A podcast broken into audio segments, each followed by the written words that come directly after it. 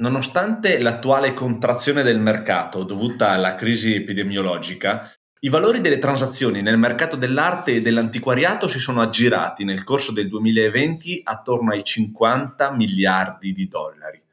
È evidente che un tale giro d'affari ha sensibilizzato i legislatori sulla necessità di introdurre adempimenti e obblighi che garantiscano maggiore controllo per rendere il mercato dell'arte più trasparente e per evitare fenomeni di riciclaggio di denaro proveniente da attività illecite.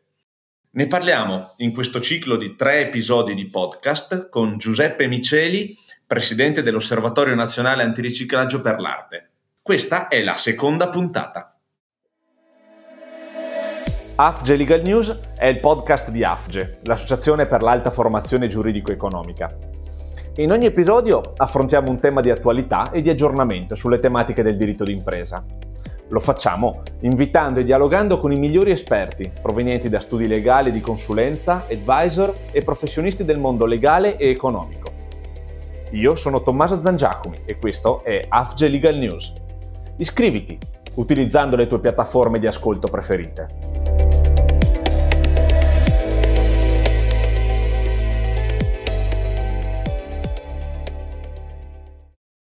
Bene, cari amici di AFGE, buongiorno, bentrovati. Siamo qui per una nuova puntata del nostro podcast AFGE Legal News e eh, in particolare eh, siamo qui per il secondo episodio, quindi diciamo la seconda puntata eh, del eh, nostro percorso dedicato all'antiriciclaggio e al mercato dell'arte. Affrontiamo questo argomento con Giuseppe Miceli, che saluto e che ringrazio. Buongiorno Giuseppe. Buongiorno, grazie a voi per l'invito. Allora, io ricordo che Giuseppe è docente di business intelligence, eh, contrasto al riciclaggio, compliance, legal expert ed è soprattutto responsabile dell'Osservatorio Nazionale dell'Antiriciclaggio per l'Arte e quindi sicuramente uno dei massimi esperti italiani su questo fenomeno.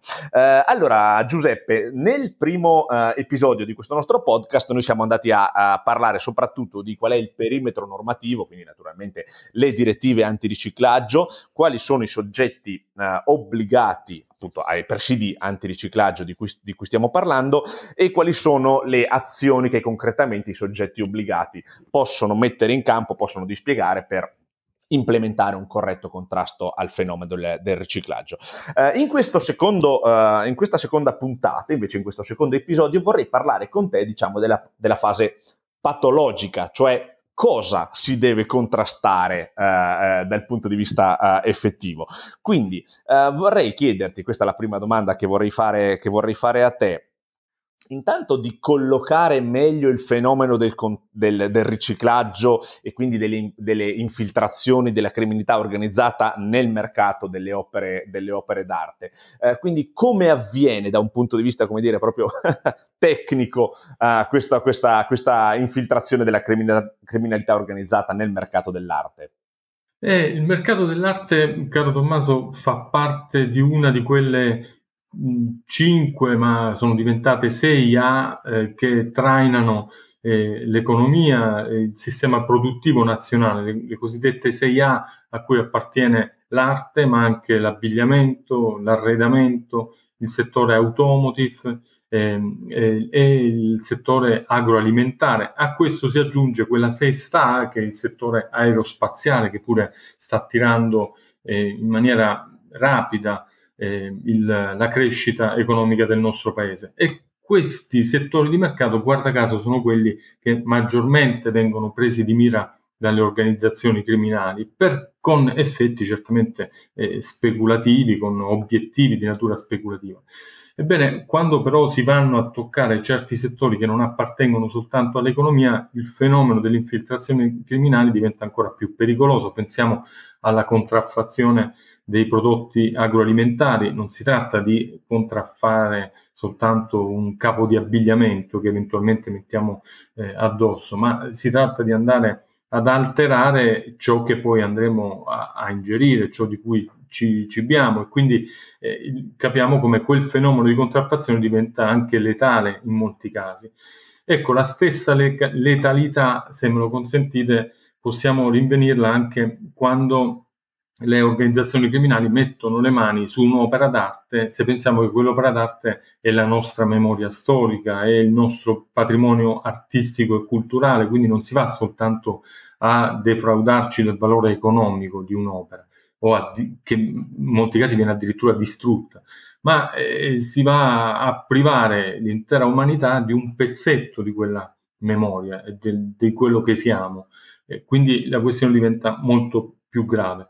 E poi guardate, guarda Tommaso, il fenomeno delle infiltrazioni criminali avviene in, in modi davvero, davvero, spregevoli. Se pensiamo che alcune opere d'arte, pensiamo a grandi tele, arazzi, che hanno un valore eh, storico, culturale molto più importante di quello che può essere il valore economico, vengono addirittura frantumate, ridotte in frantumi, come se si trattasse di un'autovettura eh, rubata e smontata, i cui pezzi di ricambio poi vengono venduti eh, in modo da ricavarne una cifra maggiore. Ecco, la stessa cosa viene fatta con opere d'arte, vengono ritagliati dei dettagli di un'opera in modo da andare a ricavare più opere d'arte nella mentalità contorta di questi eh, criminali e piazzarle sul mercato. Intanto eh, ciascuna ha un prezzo più alto, no? rispetto a quello che sarebbe, perché facendo la somma dei frammenti si ricaverebbe un importo maggiore.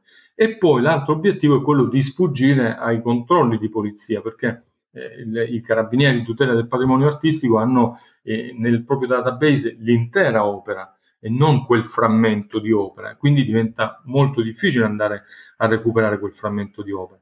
Quindi le infiltrazioni criminali dedite maggiormente alle attività di riciclaggio stanno davvero inquinando quello che è il mercato dell'arte e vanno tutelati gli operatori del mercato dell'arte e i fruitori, insomma siamo noi. Chiaro, assolutamente sì, non, solo chi materialmente poi compra e commercia ovviamente nelle eh, opere d'arte di cui stiamo parlando, ma anche poi, come ricordavi tu giustamente, eh, i, frutto, i, fruitori che vengono in qualche modo depauperati di quello che è un patrimonio naturalmente eh, universale, culturale, eh, artistico. Allora, proprio a te Giuseppe, eh, per, per, questo vorrei fare una domanda, uh, una domanda specifica. Come se ne esce? O meglio, ci sono delle soluzioni a, a contrasto di questo fenomeno veramente eh, deplorevole. E in questo caso soprattutto vorrei approfondire con te non soltanto i presidi, diciamo quelli che la normativa mette eh, in campo, che sono dei, dei, presidi ovviamente utili, ovviamente importanti, ovviamente fondamentali, ma che sono, diciamo, standardizzati all'intero fenomeno dell'antiriciclaggio eh, e quindi naturalmente penso appunto come avevamo detto nel corso della nostra prima puntata eh, l'adeguata verifica della clientela, le eventuali segnalazioni di operazioni sospette. Ecco, per quanto riguarda proprio il fenomeno del, del mercato dell'arte, quindi il mercato delle opere d'arte, ci sono degli strumenti di contrasto efficaci e molto puntuali, molto precisi? Caro Tommaso, la risposta è sì, tu mi chiedevi ci sono delle soluzioni. Ebbene, la mia forma mentis militare mi porta sempre a rispondere sì, c'è sempre una soluzione al problema. Tutto sta di individuarla. Hai detto bene, esiste già sul piano normativo quello che è una eh, struttura di presidio in materia di antiriciclaggio che eh, deve essere applicata obbligatoriamente a tutti i soggetti obbligati. Ecco, laddove quella non dovesse essere sufficiente a supporto di quella, si possono individuare delle soluzioni. Io personalmente sono ideatore, eh, oltre che forte sostenitore, di un progetto di tracciabilità delle opere d'arte, e cioè ho eh, ideato un sistema che consente di intanto di eh, andare a costruire finalmente un annuario delle opere d'arte, soprattutto quelle che appartengono alla, allo Stato, alla, al demanio statale, e quindi capire di quale valore siamo in possesso. E poi poterne assicurare la tracciabilità al fine di poter eh, controllare i movimenti commerciali delle opere d'arte, anche quelle eh, che sono in mano ai privati, e quindi monitorare le sottostanti movimentazioni di capitale. Eh, si tratta in pratica di eh, apporre eh, su tutte le opere d'arte, con, anche con la, la, l'aiuto, l'aiuto di strumenti tecnologici, un contrassegno, ma non un contrassegno qualunque, un contrassegno di Stato, perché questo progetto è stato approvato dall'Istituto Poligrafico Zecca dello Stato e quindi si tratterebbe di un vero e proprio sigillo di Stato che segue l'opera e consente di andare a costruire quello che spero eh, venga adottato, e cioè un registro dei titolari di opere d'arte, sulla falsariga del registro dei titolari effettivi che eh, il legislatore antiriciclaggio ha già previsto. In questo modo noi possiamo controllare eh, le movimentazioni di denaro che alimentano il mercato dell'arte e eh, andare a prevenire eh, azioni di riciclaggio e contrastare quando invece queste siano realizzate. È un progetto in cui chiaramente credo molto ed è un progetto di natura istituzionale, insomma è la zecca dello Stato che ne curerà eh, la, la, operatività. Sto cercando di coinvolgere anche le, le, altre istituzioni che già hanno espresso favorevole consenso verso questo progetto.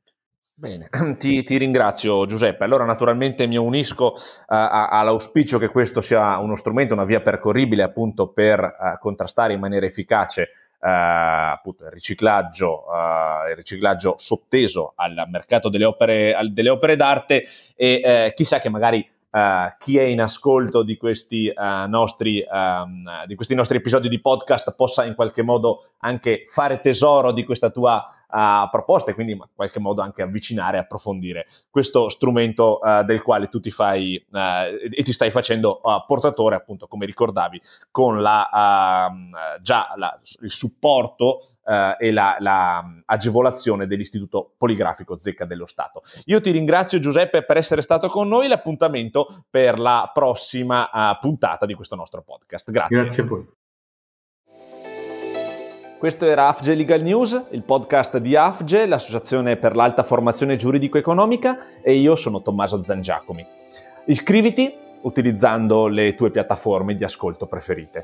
E se desideri essere sempre aggiornato sulle tematiche affrontate in questo podcast, collegati al nostro sito afge.legal o seguici su LinkedIn e unisciti alla nostra learning community. Al prossimo episodio!